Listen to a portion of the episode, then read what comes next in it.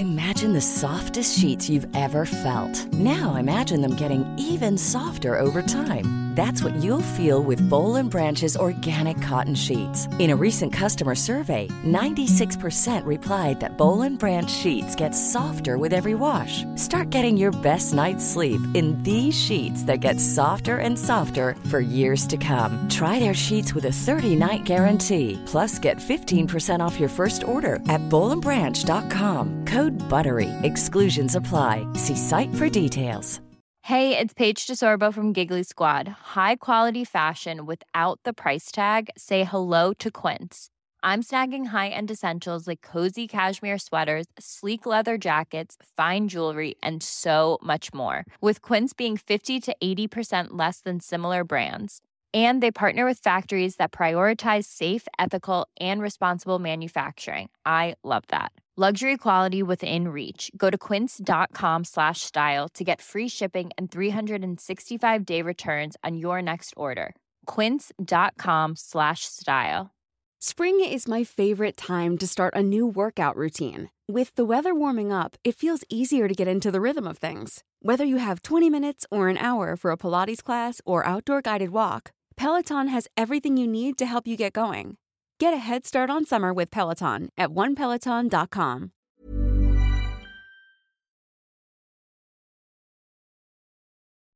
I think it definitely has that impact because it disempowers the Muslim community. It makes them very fearful. Um, I know of examples where people have said, actually, you know, I was going to ask for my child to have a place to pray, but I'm a bit worried that if I start kicking up a fuss with the school about prayer spaces, Right. then maybe that would be considered a bit extreme. Um, so these conversations are being had, or, you know, like young girls when they want to start wearing hijab, and then the parents are like, actually, maybe don't wear it yet because it might raise a bit of a flag. And we have had cases where people have been referred um, because they started wearing the hijab. Dr. Layla Aitlhadj, Assalamu alaikum wa rahmatullah, and welcome back to the Thinking Muslim podcast. Wa alaikum salam. Thank you for having me back. Well, you, you're, you're, we're at a time where uh, there's a lot going on, and I think you've been in uh, the press, and uh, there's been uh, a lot of discussion around this Shawcross report. Uh, now, the Shawcross report, as I understand it, was commissioned by the government to report on the state of Prevent and its strategy, and it was released last week.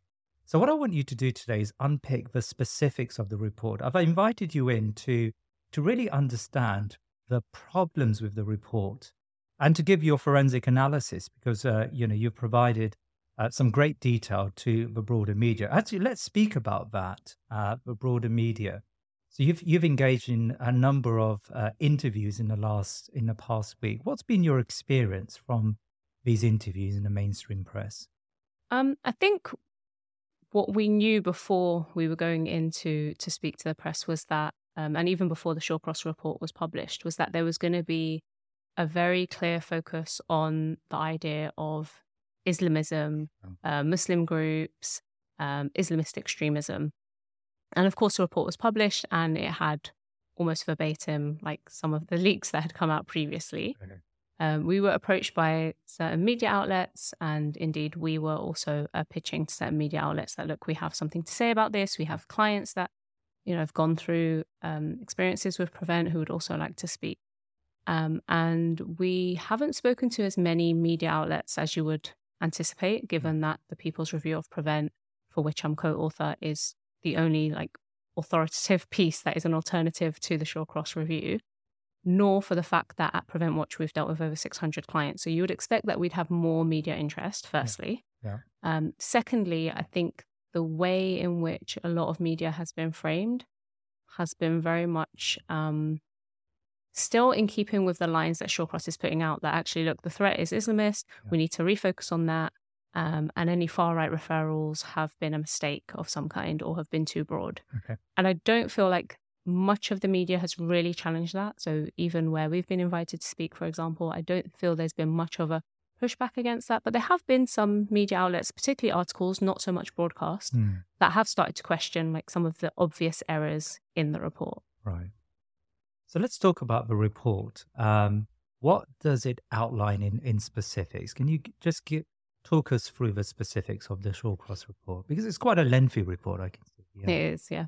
Um, so it's almost 200 pages, Mm. but the overarching theme is that Shawcross believes, and I put it in that term because he mentions a lot throughout the report, I believe, I feel, I believe, I feel, which is strange for uh, an independent review Yeah. to have this constantly running throughout. He believes that there is too much of a focus on far right extremism, not enough on what he terms Islamist extremism. Um, and essentially, that's like the overarching message of this whole report. Everything under that talks about um, delivery of Prevent, his experience speaking to Prevent practitioners and other members within that overarching frame. Like it always comes back to that. So as you go through the report, no matter what chapter you're in, you can see he's bringing it back to justify that actually Yeah. Prevent needs to be refocused on Islamist threat.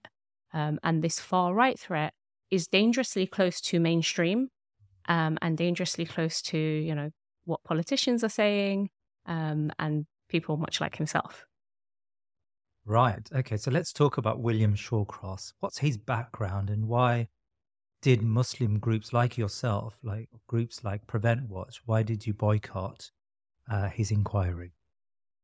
So I think when the independent review was initially announced back in 2019, we have to rewind to there. When it was initially announced, I think there was hope that the scope of that review would include everything. Like everything would be on the table, a genuine independent review of Prevent, which was a lot to ask given that, you know, time and again you'd have people like Priti Patel saying, you know, it's here to stay, Amber Rudd. Like everybody who was in office at some point was talking about Prevent being there to stay Yeah.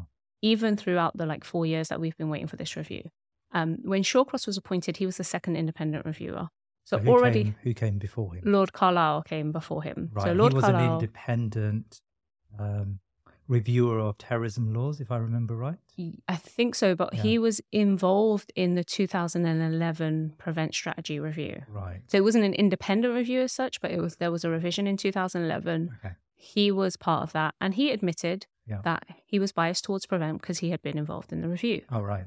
But that wasn't the only problem with him being placed as independent reviewer. Even the way in which he was supposed to um, appoint an independent reviewer wasn't followed in the appointment of Lord Carlile. Mm. So there was a legal challenge by um, Human Rights Watch, and essentially he stepped down.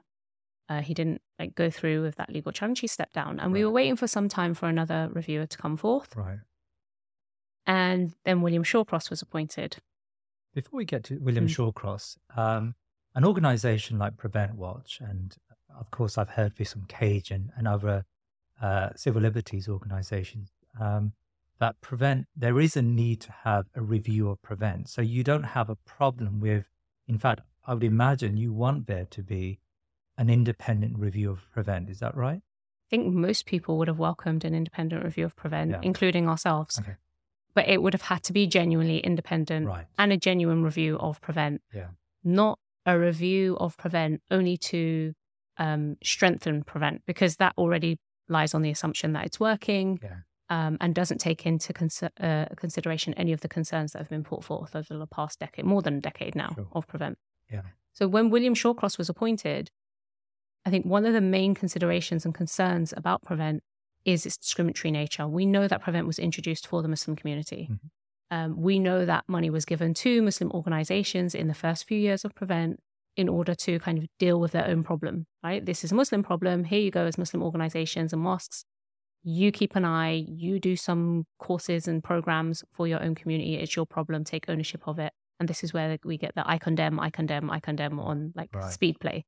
Um, so when William Shawcross was appointed, essentially, he was somebody who has come out publicly and made statements that are problematic when it comes to um, Islam. So he said, as, yeah. he said Islam is one of the greatest threats um, in Europe. Really? So where did he say this? He said this quite a few years back. Yeah. Um, I cannot remember where he said it, Mhm. but he did say this. Really? And this is one of many things that he has said. So he has um, he has supported every single war on terror um, legislation that has come through the UK. So it just felt a bit strange that he was the person appointed, somebody who was very in line with everything the government had put forward, including Prevent. Um, he had been the head of the Charity Commission uh, at a time where Muslim charities were disproportionately shut down and targeted by the Charity Commission. He had been director at the Henry Jackson Society, also known for their very um, anti Muslim stance. Um, and he is a fellow at Policy Exchange, who's also very well known for their anti Muslim stance. Can you tell me about the role Policy Exchange and the Henry Jackson Society play in fomenting this type of hatred or animus against Islam or Muslims? So these types of think tanks put themselves forward as that, as think tanks, like Right. we're independent think tanks, Yeah. even though they have a very firm, like far right narrative. Hmm.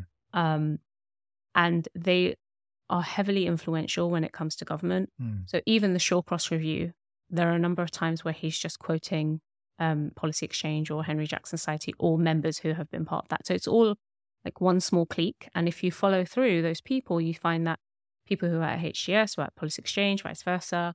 And it's like a revolving door of the same people that you see in these spaces. Yeah. But they have a lot of influence and their reports are taken um, as part of, you know, decisions being made to change policy, particularly around prevent or any other kind of foreign fighter or Islamist type extremism slash terrorism yeah. um, topic, even though they are not authorities in any of these subject matters.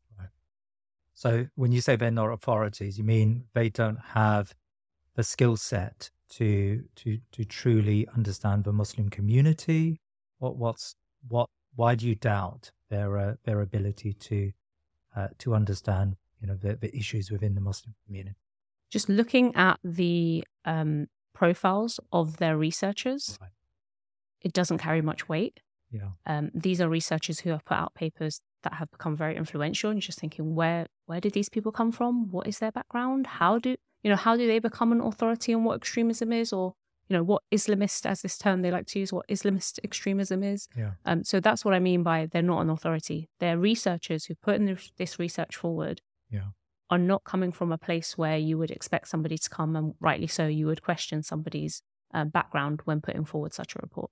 Now, when Prevent began under the Labour government, as you said, there was a tendency to throw money at the community or community organizations that were willing to fight so called Islamism or, or the threat of extremism. Uh, so, this money was, I mean, there were millions that were given out to, to various organizations. And if I remember right, that strategy was criticized by the Conservative government. Uh, and um, maybe they narrowed the scope of prevent and they specified the types of groups they would be funding in the future at least when cameron came in in 2010 that seemed to be the overarching criticism of the labour government but it seems like uh, uh, shawcross is calling for an even more narrower field of, of muslim uh, helpers or community organizations that should be trusted by the government can, can you unpick that what's going on there So he makes reference to where prevent funding has gone Yeah. um, and to some of these groups that have been funded by the Home Office, essentially Home Office approved, Yeah. funded prevent, um, not practitioners, but yeah, who are running these programs. Hmm. Um, and he makes reference to the fact that funding has gone in the wrong place, and he singles out that um, people who have been funded are known for extremist ideas, and he calls on Muslim groups in particular. Um, he doesn't make any reference to any other type of group who might have got funding and actually also had extremist views. Mm. Now, I'm aware of at least two um, that do come from that side of the fence in terms of the far right, Mm. who have also been misfunded, let's call it. But he makes no reference to that. Right. He focuses it purely on, you know, you can't trust Muslims essentially because they will have extremist thoughts and ideas, potentially go on to commit terror acts. Yeah. You can't even trust the Muslims who you think are on your side by giving them money because they are also in that camp. So it's from both sides. The the argument essentially that he's making is you can't trust Muslims because they're extreme, regardless of where you think they sit on the fence. Right. And you said earlier on that they're they're trying to de-emphasize far right extremism and focus on Islamist, in inverted commas, extremism.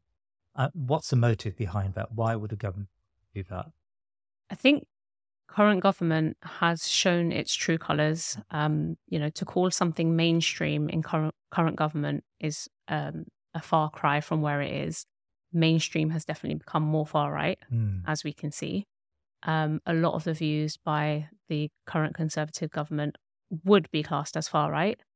And I think there's a danger that if they continue down this trajectory of focusing on far right extremism, they themselves, and he mentions this in the report, you know, by this definition, you know, this particular MP or a certain uh, member really? would be classed. He doesn't mention who yeah. in the report, but he says, you know, a, a senior MP would be classified here. And you know, these people would be classified here. So he can see the danger. And we did predict this and we mentioned it in the People's Review of Prevent a year before this report came out right. that actually, if there is going to be a shift towards more um, Islamist focused extremism, mm-hmm. then the only reason that could be is because they recognize the danger they're falling into by focusing more on far right narratives. Okay, so Shawcross talks about an emphasis on trying to understand the ideology that underpins Islamism. And uh, he argues that Islamism is a, it's that conveyor belt idea, I suspect, that we spoke about previously. Islamism, undergirding Islamism are a series of value systems and concepts that we need to battle. What types of ideas is he really referring to here? So, firstly, he tries to differentiate and outright denies that by using the term Islamism or Islamist, it has anything to do with the normative Muslim and Islamic practices and values. Right. So he just says, I disagree. I mean, there's no evidence as to how he can tangibly remove these things, but yeah. he just says, Yeah, I disagree. This is what's been said, but I disagree. So he's saying Islam is different to Islamism. Islamism yes. is a what a perverse interpretation of Islam. No, he's saying that basically Islamists are rooted by their ideology. Right. And then he goes on to further define ideology and says, well, you know, ideology is just a set of beliefs and ideas. Mm. Um, and that Islamists use this ideology to basically underpin their lives, their political, their like lifestyles, which most Muslims and most other th- faiths mm. would agree their faith underpins and determines their lifestyle and their decisions, yes. be it political or otherwise. Um, so this definition is problematic because you can't, on one hand, say no, it has nothing to do with practicing Islam, yeah, and then on the other hand, said, well, actually, just the mere fact that you have this underlying ideology and your ideology is Islam, right? Yeah. Because there's no such thing as Islamist ideology or Islamism ideology, and by his own definition, he's actually saying this is your underpinnings, like your your values, your beliefs. Yeah. Um, so it's very bizarre what he's trying to argue for, and in his own argument, he's unraveling that it does have a lot to do with your faith, and so as a Muslim, by default, you would be caught in this definition. So I want to focus on that. So I've got a quote from his report. Um, so he argues that there are a number of tendencies that contribute to Islamism that needs to be fought, of course, by the government and civil society. Uh, and so, one tendency is that the Islamic faith is placed at the center of an individual's identity and must govern all social and political decision making. Now, how do you respond to to that? I mean, I, I don't know how to respond to that as a Muslim without now being called an Islamist because right. that that underpins every Muslim's faith and people who don't practice the Islamic faith, right. any Abrahamic faith at least, yeah. and probably most other faiths. Like they would see that their faith comes at the center of their identity. Yes. Right? That's that's the center of your identity. Like how do you remove your faith from your identity while still practicing your faith? It doesn't make sense. Yeah. I'm not sure where you can have it and how you can prove that it's not the center. You know, okay, it's not the center, it's on the periphery somewhere. Like how do you even justify that to be cast outside of this definition? Right. I mean, can you imagine any Muslim really in the mainstream that would be outside of this definition um, you know, mosques around the country would probably have sermons explaining to Muslims that Islam has to form the basis of your identity. I mean, it's what we teach our children from from the very early ages. So how do you, like, you know, it, it's it's bizarre that someone like Shawcross could get away with saying something so general and so so so obvious. And yet he has, and the recommendations have all been taken on by the Home Office. So Okay, so he carries on to say that uh, a an Islamist uh, would portray Muslim communities as under constant attack, both globally and at home.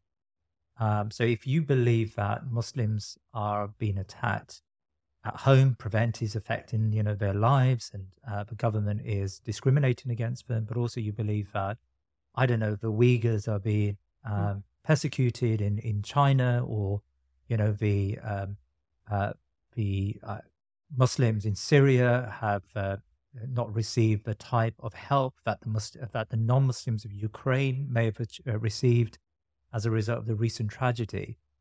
Does this mean that again you are you fall short of the government's definition of what is a, a good Muslim? You would, and I think a lot of that comes from firstly this idea of perceived grievance, like oh, it doesn't exist; it's all in your mind. Yeah. Um, and secondly, the fact that this is a clear attempt to silence any criticism of be it foreign policy or domestic policy. Um, as a Muslim, it is very clear that according to Shawcross's review and his recommendations, you cannot actively engage and be part of political or British life. Essentially, yeah. you cannot do the same things that your counterparts can do if they're non Muslim. You cannot have a criticism, you cannot have a concern, regardless of how you evidence it. And that is what is what really stands out to me is the fact that he's saying these things with very little evidence, if at all. In fact, a lot of the stuff he, he uses as evidence are articles like Daily Mail, BBC. Mm. Where is your evidence upon base? Like you've come to these conclusions, yeah. really serious conclusions. Yeah. Where is your evidence? And so he's able to just get away with things like that. Whereas when we make certain statements about prevent or anything else, we are evidencing it. Yeah um, and in many cases with their own documents, you know, with government's own documents and statistics to evidence it. Uh, and yet somehow that is wrong and a perceived grievance and is fueling extremism. In the report, he mentions uh, one example, Musharraf Hussain. Now, of course, Musharraf Hussain is not here, so we don't want to focus on him. But um, on the record, Musharraf uh, Hussain has taken prevent money in the past. Uh, he contributed to a covenant between uh, the Muslim citizens and, and UK armed forces, which was criticized, I think, by many Muslim groups at the time. Uh, he's been on visits to Israel uh, with various uh, Friends of Israel groups. So, you know, he doesn't seem like someone who would be criticized by this present government, but the report criticizes him um, uh, for making a a remark in uh, 2021 about the Taliban changing. What does that tell us about how sensitive the government is to the types of actors it wishes to have within its own tent? I think um, if you look at actually this particular example, hmm. um, he was also a signatory to the boycott when Shawcross came right. out in, in 2021. Yeah. So I think What's even worse than just Muslims who are critical or raise concerns are Muslims who have been within Prevent or within the government spheres, taking money or, you know, part of their projects and have been seen as the good Muslim who have now come out and said, hold on, there's a problem actually with this particular policy or duty. Mm. Um, that's even worse because they've seen things on the inside and have still come away with that opinion. Um, and he's not the only person who's come away with that. And I think the moment you do that, then the tables will turn. Um, so that's the case for him or for anyone else, you know, regardless of what we think or feel about them having taken prevent money or not. Yeah. That is a situation. The minute you decide to come out of accepting everything that's being said, mm. you know, you're part of the problem. There is a, a discussion about um, increasing the surveillance aspects of prevent um, and also to introduce something called disruption orders or, or to extend disruption orders to uh, enable the government to disrupt Islamic organizations and charities that may fall foul of uh, these new criterion that they, they've adopted. Um, it sounds very similar to the French um, um, system where many charities and groups have been shut down. Do you fear that if there is a legislative follow up here, that the government is moving in, in that direction. Yes. And I think we saw this and started mentioning it a while ago um, when we saw elements of Pursue, which is the other arm of the counterterrorism strategy, um, being introduced and essentially uh, encouraged to be part of Prevent. And this is exactly what this does here. It takes Prevent and says, okay, we have Prevent, it's voluntary. Okay, prevent on some level causes some disruption. So, for example, when it comes to events at universities, etc., mm. you know, they can have some level of authority in terms of disrupting those types of events. Yes. But actually, they need more power and more authority to, to disrupt, and that falls within pursue. Now, the threshold for people who are being pursued by MI5 is going to be higher than those who have been referred via prevent. Right.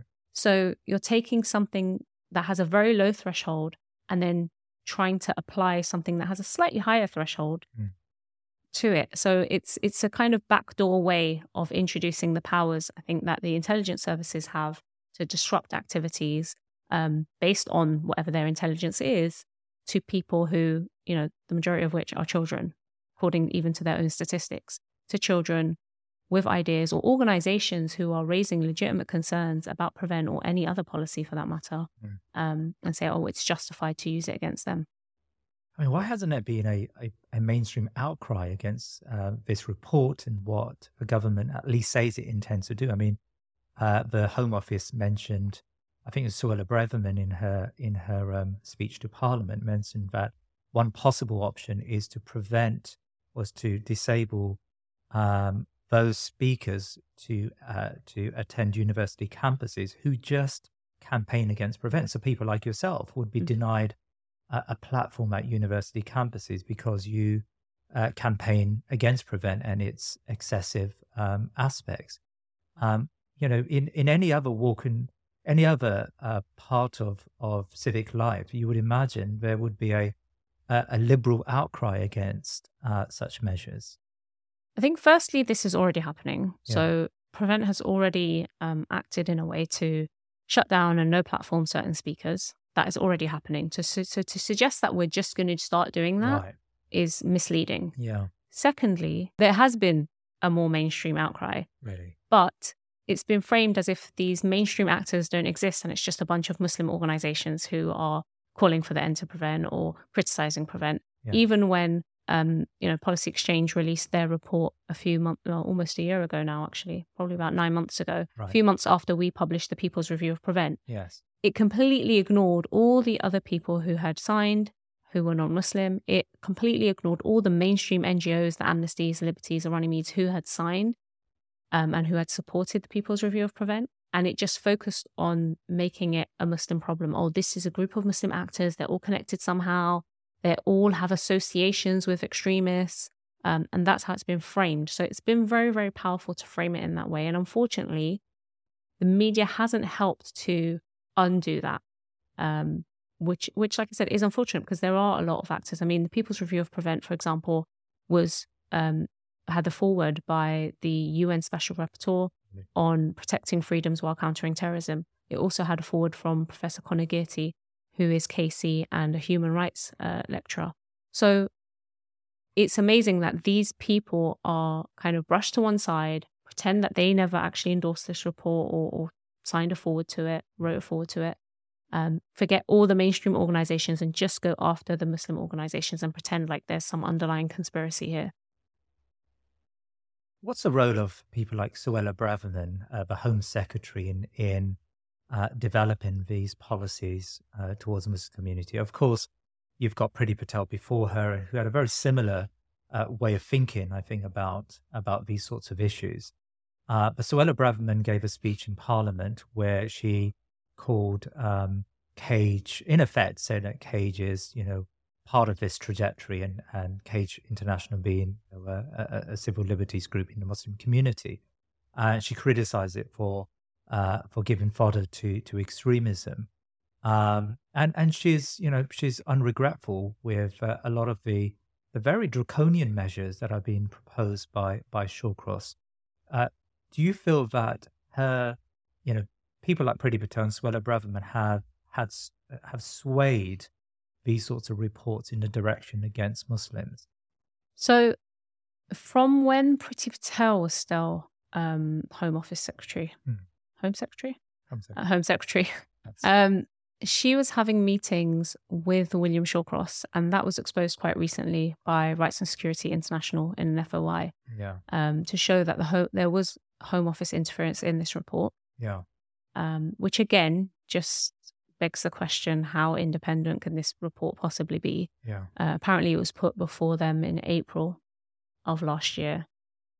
It wasn't published until February of this year. So it has had amendments for almost a year um, by the Home Office itself. So I think not only does it beg the question, how independent can this report possibly be, but it goes to show that any of the recommendations, of course, they were going to be accepted, all of them, because they were probably half written or mostly written by them themselves. Um, so it's not surprising, I think. And that FOI just kind of cemented the idea that, yeah, this has been interfered with all along, not just by the fact that they appointed William Shawcross, but probably moments all the way throughout the pipeline development of this report. Right. And can we go back to why you feel Prevent is so egregious? I mean, uh, we spoke about it at length in mm. our original discussion we had a few months back. Um, it just so happens, by the way, I was in a cafe uh, a, a, week ago and um, I was sipping my decaf coffee as I do. And um, uh, nearby me, there was a table of, of a Muslim and a non Muslim speaking. And I overheard the, the, man saying that I was, uh, I was uh, um, uh, the local council contacted me or local authorities contacted me. Someone had, uh, had um, spoken to Prevent about me. And I couldn't, you know, obviously I didn't want to uh, unnecessarily overhear this conversation, but he was quite loud and he was saying that um, he had a dispute with his neighbor. And before he knew it, his neighbor had spoken to Prevent and or spoken to relevant authorities and said that he was an extremist. So he felt quite, you know, he was obviously quite appalled by this that his neighbor would uh, would do such a thing. He saw it as just a malicious, uh, a malicious attempt by his neighbor to malign him. Of course, it didn't go anywhere. And he said, you know, he was exonerated, but he was still quite stressed by the entire episode. Um, and I, you know, that was just an example I felt of a of how prevent has impacted ordinary members of our community. But yeah, what's what's you know apart from that inconvenience, um, what else do you say? Why is prevent such a problem? So I think this example that you gave is one way in which a lot of things can be abused, right? right. You can always maliciously use something that is supposed to be working or does actually work yeah. and abuse it in a different way maliciously. Like we see that with even with social care, you know, neighbors calling when they've had a dispute or, you know, they, they, they've hit their children or something and there's actually nothing to it. Right. So from that angle, I think that's probably one of the least in terms of worries uh, when it comes to prevent. I think the main worry when it comes to prevent is Firstly, the fact that the referrals are so discriminatory, and they always have been, and they continue to be to this day. Yeah. Um, are very, very discriminatory and targeted towards Muslim children. So, because it was put on a statutory footing in 2015, this gave it the cover that it needed to be, you know, applied across the education sector, framed as safeguarding, and it's been taken up particularly by teachers and the education sector because that's where the majority, well, the highest proportion of referrals come from. Mm. Um, and so the fact that we have young, innocent children who have said nothing yeah. about, you know, actually planning or intending to do some kind of terror act, and instead have been, you know, playing games, referring to online games, mm. you know, drawing a cucumber, their dad cutting a cucumber, um, you know, misspelling terrorist house. The 11 year old boy who said he would give alms to to to the oppressed, as in A L M S. Right. It was instantly perceived as oh he's gonna he's gonna give alms, A R M S because of course he's a young Muslim boy. Why right. wouldn't he be thinking of alms? Right. So there's this securitized lens and this assumption of a worst case scenario, particularly when it comes to Muslim children that Prevent has done. Yes. And I think that is something that we do see in some of our cases, but it's there even in places where we don't see cases materialize. Like this has become the mindset and the lens with which people are now being looked at. So that's the first thing. Yeah. The second thing is that I guess we could argue that look, prevent maybe stopping terrorism. And therefore, you know, if you have a million people referred and one of those people is a terrorist, then, you know, at least we've stopped another future Manchester arena or something like that. Which a lot of people would think is a rational argument, except there's zero evidence that prevent works because essentially what you're saying is that you can predict the future.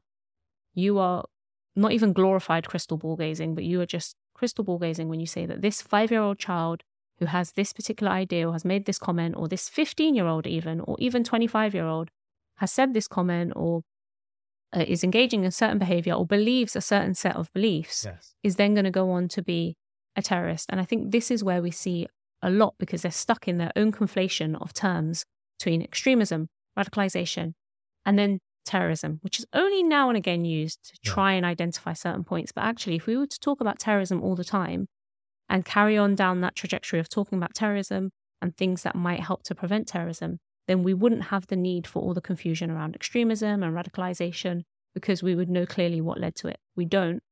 And instead, we're being told a lie that prevents somehow stopping terrorism. And every time we challenge and we say, where's the evidence to show that? Yeah.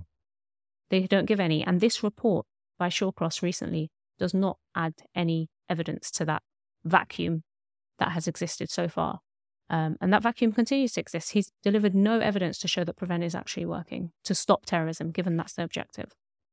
So if it's a facade, if we argue that uh, they know that it's not really stopping terrorism, um, Shawcross talks about widening the definition of what extremism is. And of course, in mm. practice, they've done that anyway. And in practice, that's how practitioners and teachers and doctors they view it. But he's arguing that even someone who believes that Muslims are oppressed around the world, or someone who places Islam as the center of their identity, that person uh, is a potential terrorist or potential extremist, and there needs to be a, a way of disrupting uh, that person's ideology.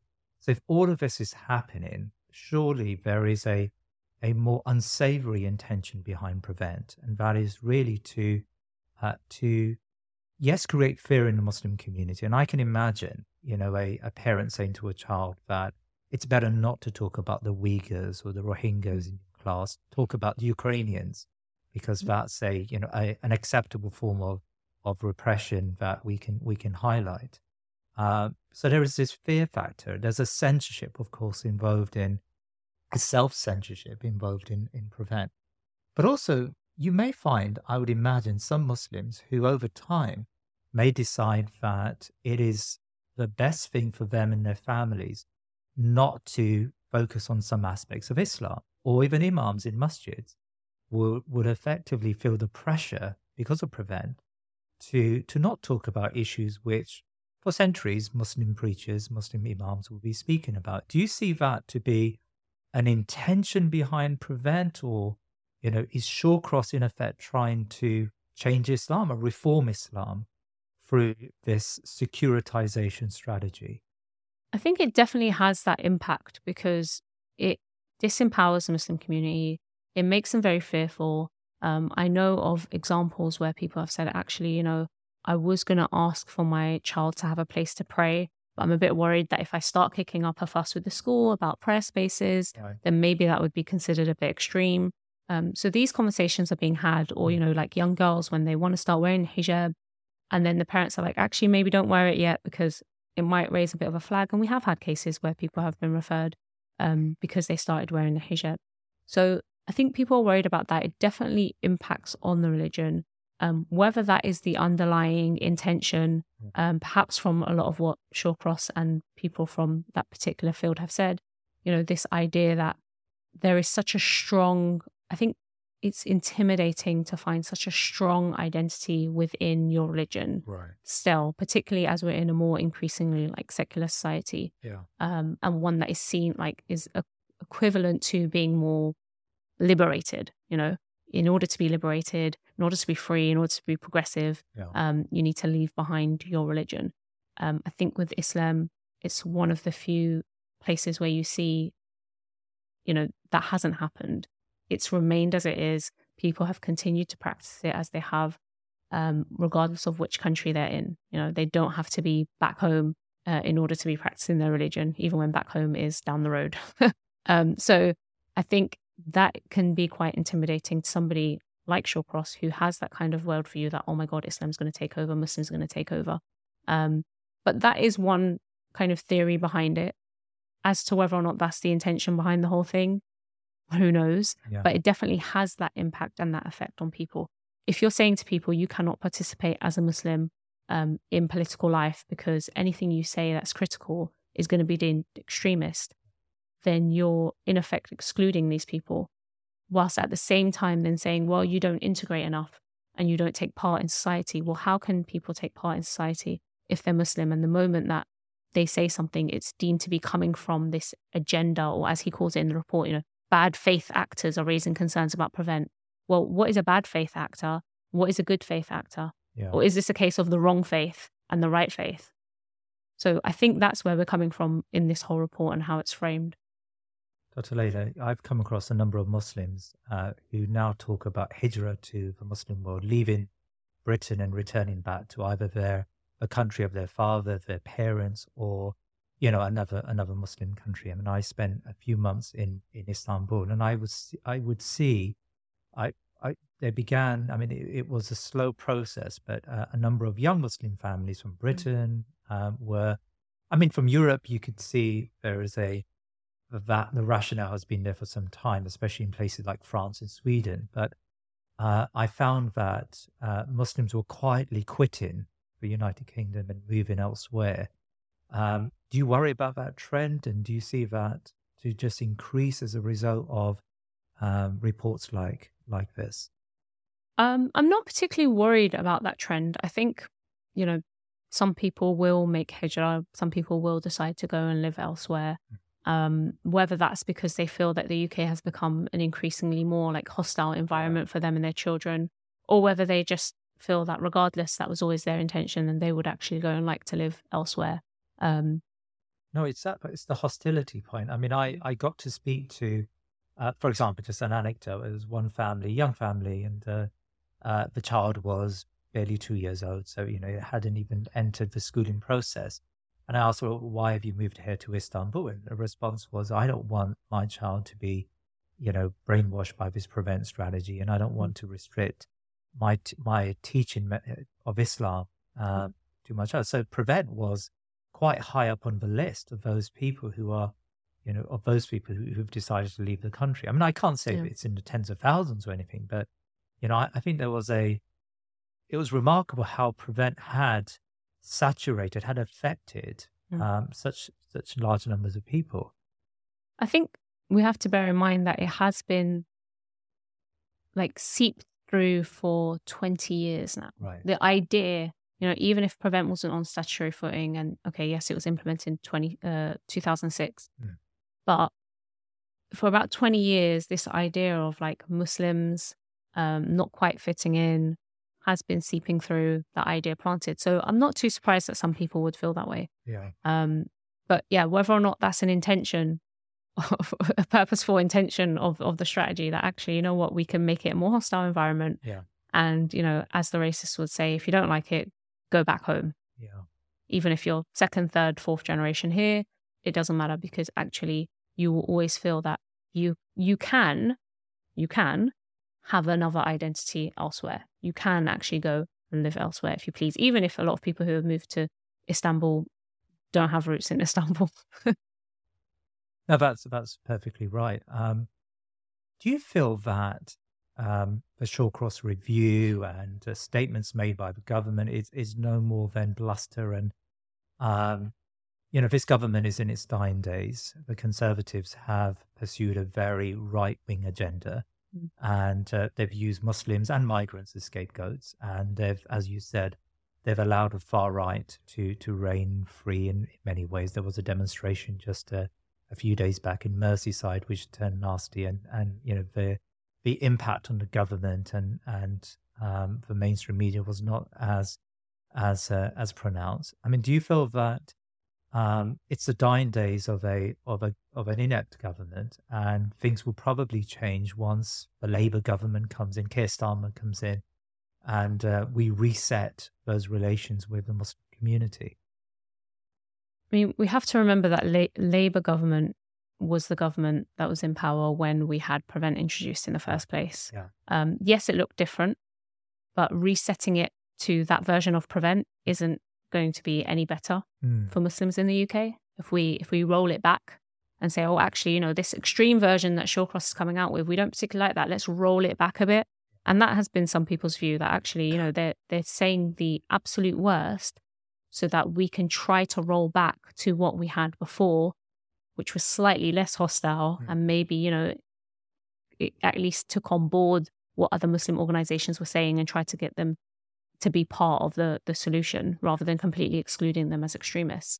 So I think that's the danger is that we roll back to what we had in Labour government. Mm. I'm not completely convinced that once this government goes, another government will scrap prevent call for a truly independent review of Prevent to try and scrap it if the review actually shows that it's not working and it's causing untold harms, Hmm. which is what we found.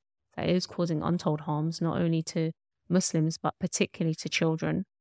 Um, and that is occurring regardless of who it's impacting, you know, whether it's impacting far right or it's impacting uh, Muslims, Hmm. it doesn't matter. It's causing harm and it's not actually um, preventing terrorism as they're suggesting. And I find it very hard to believe that a government, the next government that comes in, if it is a Labour government, will have the desire to push back on prevent. Like from all the other things that they're going to be concentrating, they're not going to be thinking, yeah, we're going to roll this back or we're going to stop it. We're going to end it, scrap it. Um, the Labour government has mentioned there have been a couple of, of MPs um, from Labour, I believe, who have mentioned that this is like a terrible report. Yeah. Um, but I'm not sure if once in power they would then maintain that stance because obviously things then change. So, in your mind, I mean, finally, Dr. Hajj, do you feel that um, prevent just needs to be removed? I mean, we um, there are enough rules and laws. There are enough laws in on the legislative statute book to deal with um, uh, possible acts of violent extremism, and um, uh, a a strategy like prevent has failed. As we've you know we've we I, I think anyone can argue that. Um, I mean, it's it's just obvious that the, the strategy hasn't worked in the Muslim community for its intent purposes. I mean, Mm. there may be uh, some unsavory purposes behind it or motives behind it. So, do you feel that um, the ideal would be just to remove prevent and not to replace it with anything uh, of its kind? I think definitely we are at a point where we can safely say that prevent needs to go. Yeah. And that is agreed upon mainstream as well as Muslim organizations. Mm. Prevent needs to go. It's not working for its intended purpose. Mm. It's causing harm. It's curtailing other human rights, Yeah. um, not just free speech, but other rights. And it is causing harm across communities, not just to the Muslim community. So, for tho- all of those reasons, yes, prevent needs to go. There are enough um, pieces of legislation in a very extensive toolkit that we have Mm. to deal with terrorists or would be terrorists. So we're not saying wait for a terror attack to occur. Would be terrorists can also be captured under this legislation. Hate crime is mentioned as well as part of um, as part of Shawcross report. We have sufficient legislation to deal with that as well. Yeah. So everything that is being excused under the banner of prevent actually has a legislation. To say that oh critics of prevent haven't put forward an alternative is misleading because there are alternatives already out there. And the money that's been stripped back from all of the services, be it social, mental health care, um, you know, youth services, can go back there. And all of those strips occurred in 2015 when then Conservative government put Prevent on a statutory footing, when we had Prevent priority areas being injected with funds to carry out something that even by Shawcross's own admission isn't working. So the report even admits that Prevent currently isn't working. Yeah. Um, so I think it's time to accept it and close that book, get rid of Prevent, and move on.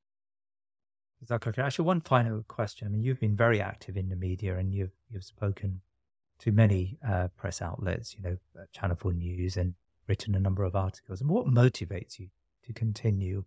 You know, it seems to me that um, government doesn't care anymore. It doesn't care about the backlash in the Muslim community. It certainly doesn't care about campaigners like yourself, who are, you know, who are of course um, valiantly speaking out against prevent. But it, it, it doesn't for them. It, that doesn't register. There isn't an electoral uh, support it requires to continue, you know, through the Muslim community. Um, um, what motivates you to continue and to um, and to pursue this uh, this um, um, argument against prevent and, and the government's strategy? What motivates me is that I'm not coming out from a campaigner lens. I am coming out from a caseworker lens. Right. Um, having been at Prevent Watch for just over three years now, almost four years, Yeah.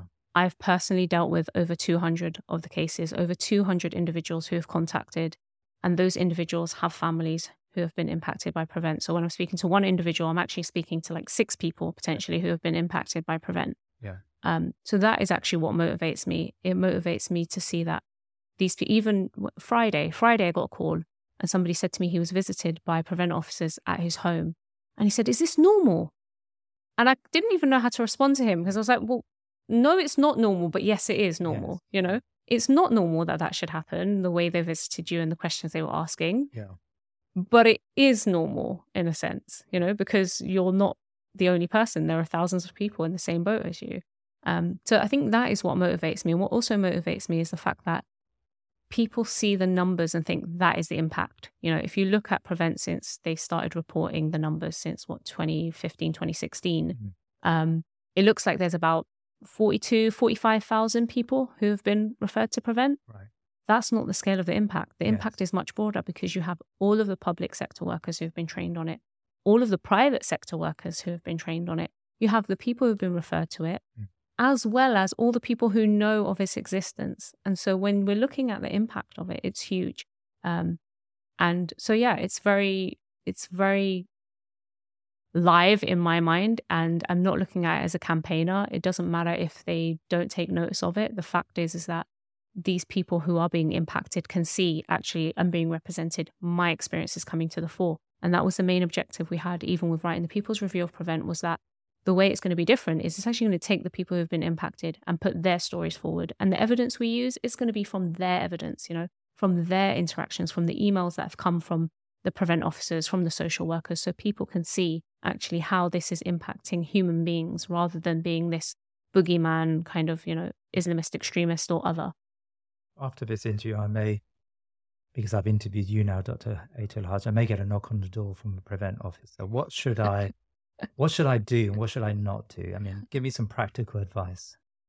Practical advice I think people are a bit concerned when officers turn up at their door, which is a regular occurrence, So these are unfortunately. these are uniformed officers. They're usually non-uniformed. yeah, okay. they're usually non-uniformed officers, yeah. um, and they will come and they'll either say to you they're from the safeguarding team, or they'll say, or they will tell you that they're officers. They might mention that they're counterterrorism officers, but they tend to avoid using that term, even though they are in Really? practice counterterrorism officers. Um, So it'd always be a someone from the police force that would be the first. You know, they would come to your home first, right? Before Yeah. any referrals are made later on. the, no, the fir- when a referral goes in, so Right. from a social worker or a teacher, Yeah. the first thing that will happen once the prevent referral goes in, i.e., I have a concern about this person, Okay. is that it will be vetted by the prevent officer, so the counterterrorism officer. So then you will get the visit after the After that. referral has been made. So they may they may say, well, there's nothing to worry about, and and the referral goes nowhere.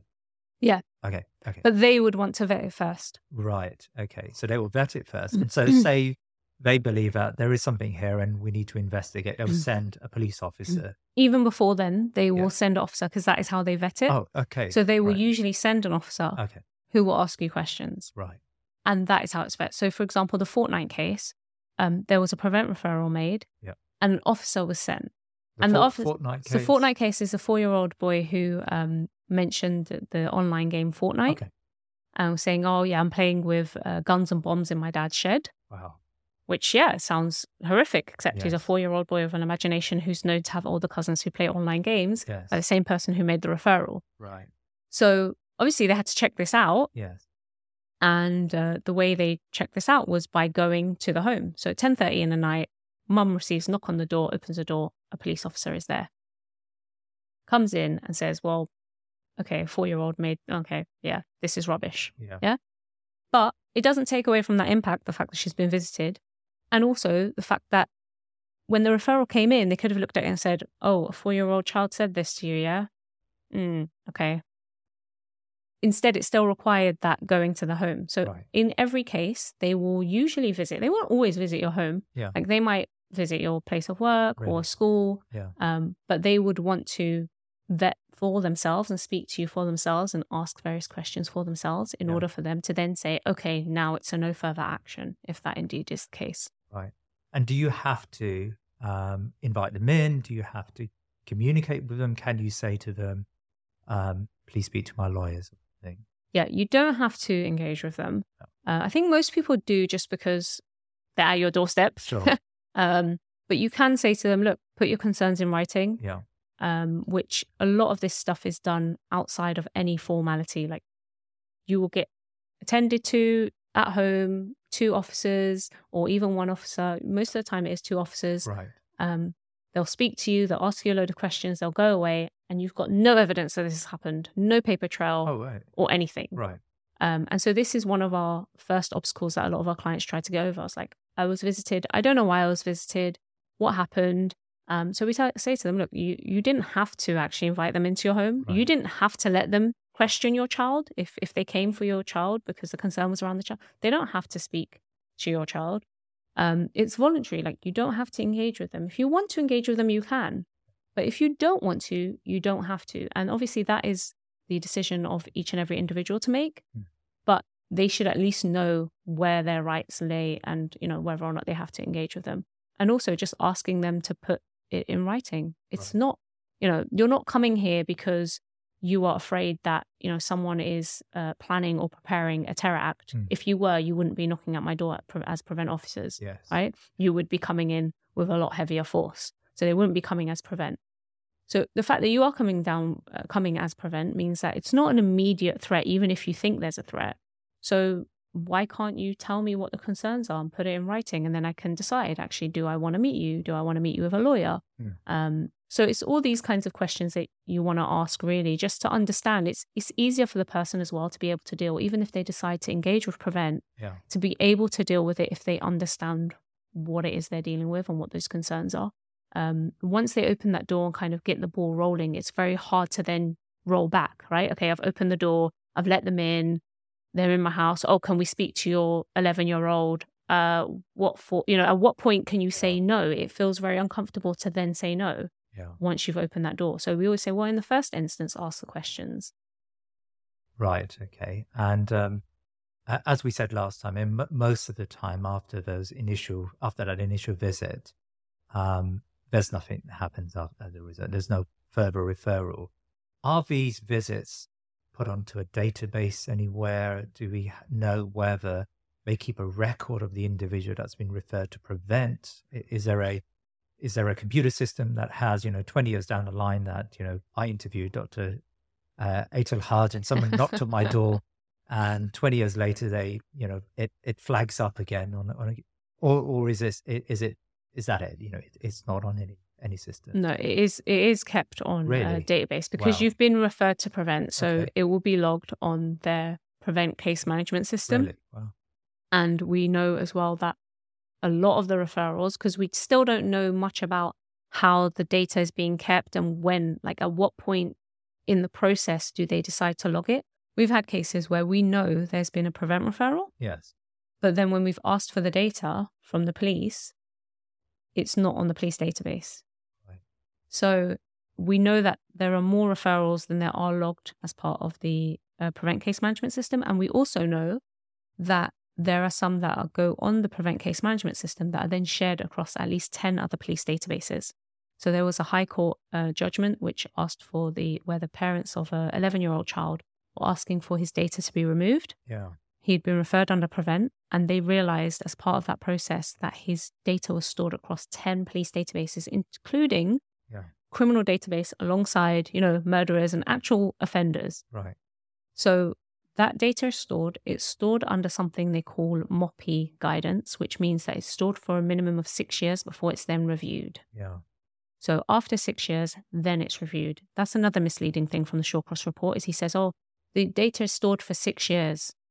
No, it's stored for at least six years before it's then reviewed and they can keep it for another six years and another six years. And because it's stored under the banner of terror offences, yeah. under that category, it can be stored for up to 100 years. Wow. So it's very misleading to suggest that, oh, it's six years that it will be stored. No. And what is the criteria? Like, who decides and where is that criteria that says after six years, we'll look at X, Y, Z and then we'll remove it? Nobody knows what that criteria is. So that impact we have seen come to fruition in terms of we've had um, older teenage boys, particular older teenage boys who've gone to sixth form, and then their past prevent referrals have been used against them. So we had one where the place was withdrawn, so he was accepted to a sixth form. When he went in, he thought he was having an induction day. Yeah. He went in for an interview, and they were questioning him on his past prevent referrals.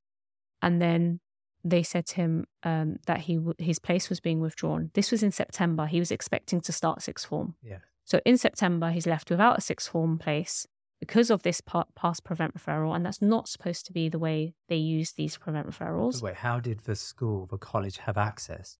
Because of the huge amount of data sharing that is allowed. Wow. Um, and essentially, the prevent officer, after the prevent referral had been made at his previous school, the prevent officer specifically said, and we have this in the email, he said, make sure that the uh, safeguarding file, so every child at school will have a safeguarding file yes. associated with them, which will travel through. It will go from primary to secondary and secondary to sixth form. And in fact, we also know that there's been sharing across universities with counterterrorism police. So that data can follow you and it can have impact. It's not something that just sits there mindlessly because, and th- that prevent referral came to nothing and his place was, was withdrawn. And we know another case as well where the child was sent home um, in sixth form because he had made reference to something. I can't remember. He got into some kind of trouble, had nothing to do with prevent. And then they raised the fact that he had a prevent referral as part of secondary school and they sent him home. They didn't officially exclude him, they just sent him home. He missed almost two weeks of school, I believe. Um, and then he was allowed to go back in once the parent got in contact and said, Hold on, why is my child either he's officially excluded and then I'm going to take you to court because you've illegally excluded him, or he's not and he should be back at school. And it was only once that parent had spoken to us and realized, okay, this is the power dynamic I'm in. I can ask them either my child's coming back in or I'm going to take you to court. They were then able to do that and they were able to get their child back at school. But you shouldn't have to jump through so many hoops to just live a normal life. I mean, these prevent referrals came to nothing after all. Hmm.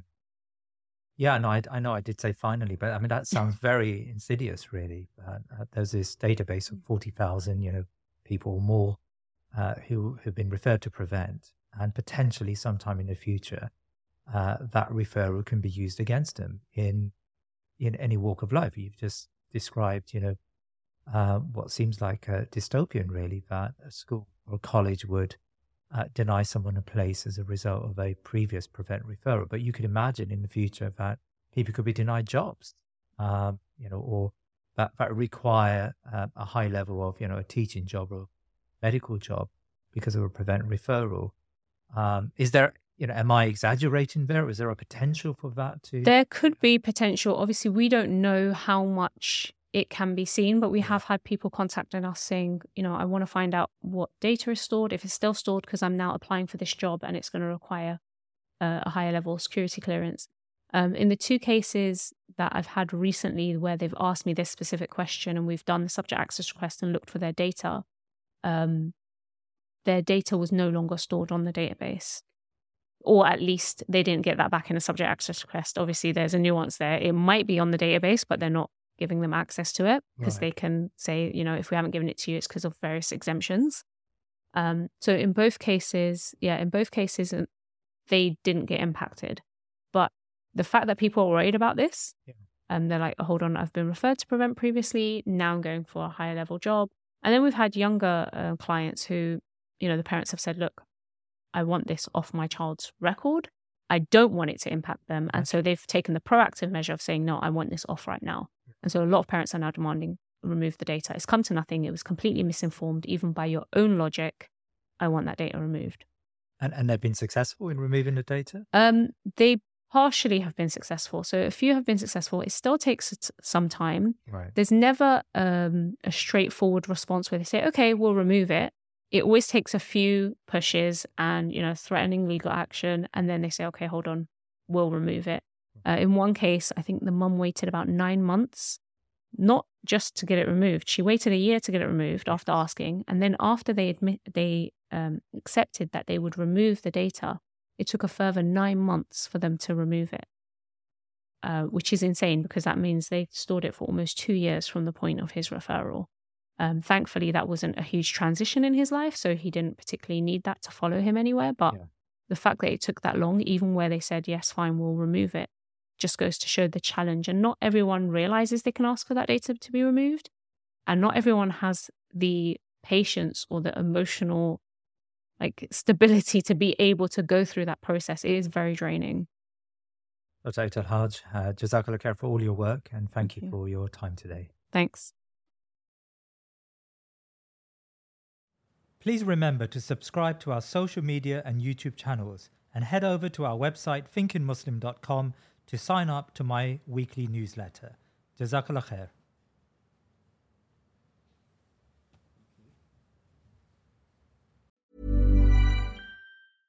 Hey, it's Paige DeSorbo from Giggly Squad. High quality fashion without the price tag. Say hello to Quince. I'm snagging high-end essentials like cozy cashmere sweaters, sleek leather jackets, fine jewelry, and so much more. With Quince being 50 to 80% less than similar brands. And they partner with factories that prioritize safe, ethical, and responsible manufacturing. I love that. Luxury quality within reach. Go to quince.com slash style to get free shipping and 365 day returns on your next order. Quince.com slash style.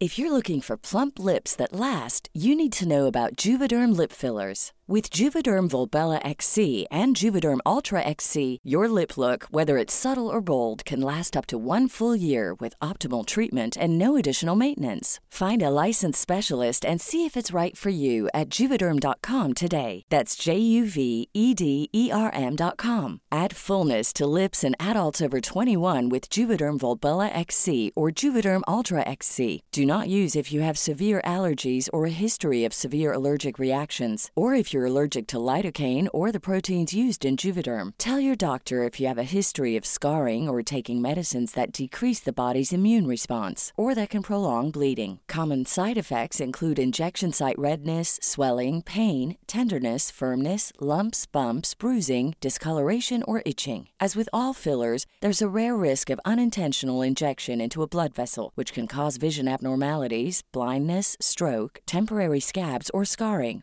For full important safety information, visit juvederm.com. Imagine the softest sheets you've ever felt. Now imagine them getting even softer over time. That's what you'll feel with Boll and Branch's organic cotton sheets. In a recent customer survey, 96% replied that Boll and Branch sheets get softer with every wash. Start getting your best night's sleep in these sheets that get softer and softer for years to come. Try their sheets with a 30-night guarantee. Plus, get 15% off your first order at bollandbranch.com. Code BUTTERY. Exclusions apply. See site for details.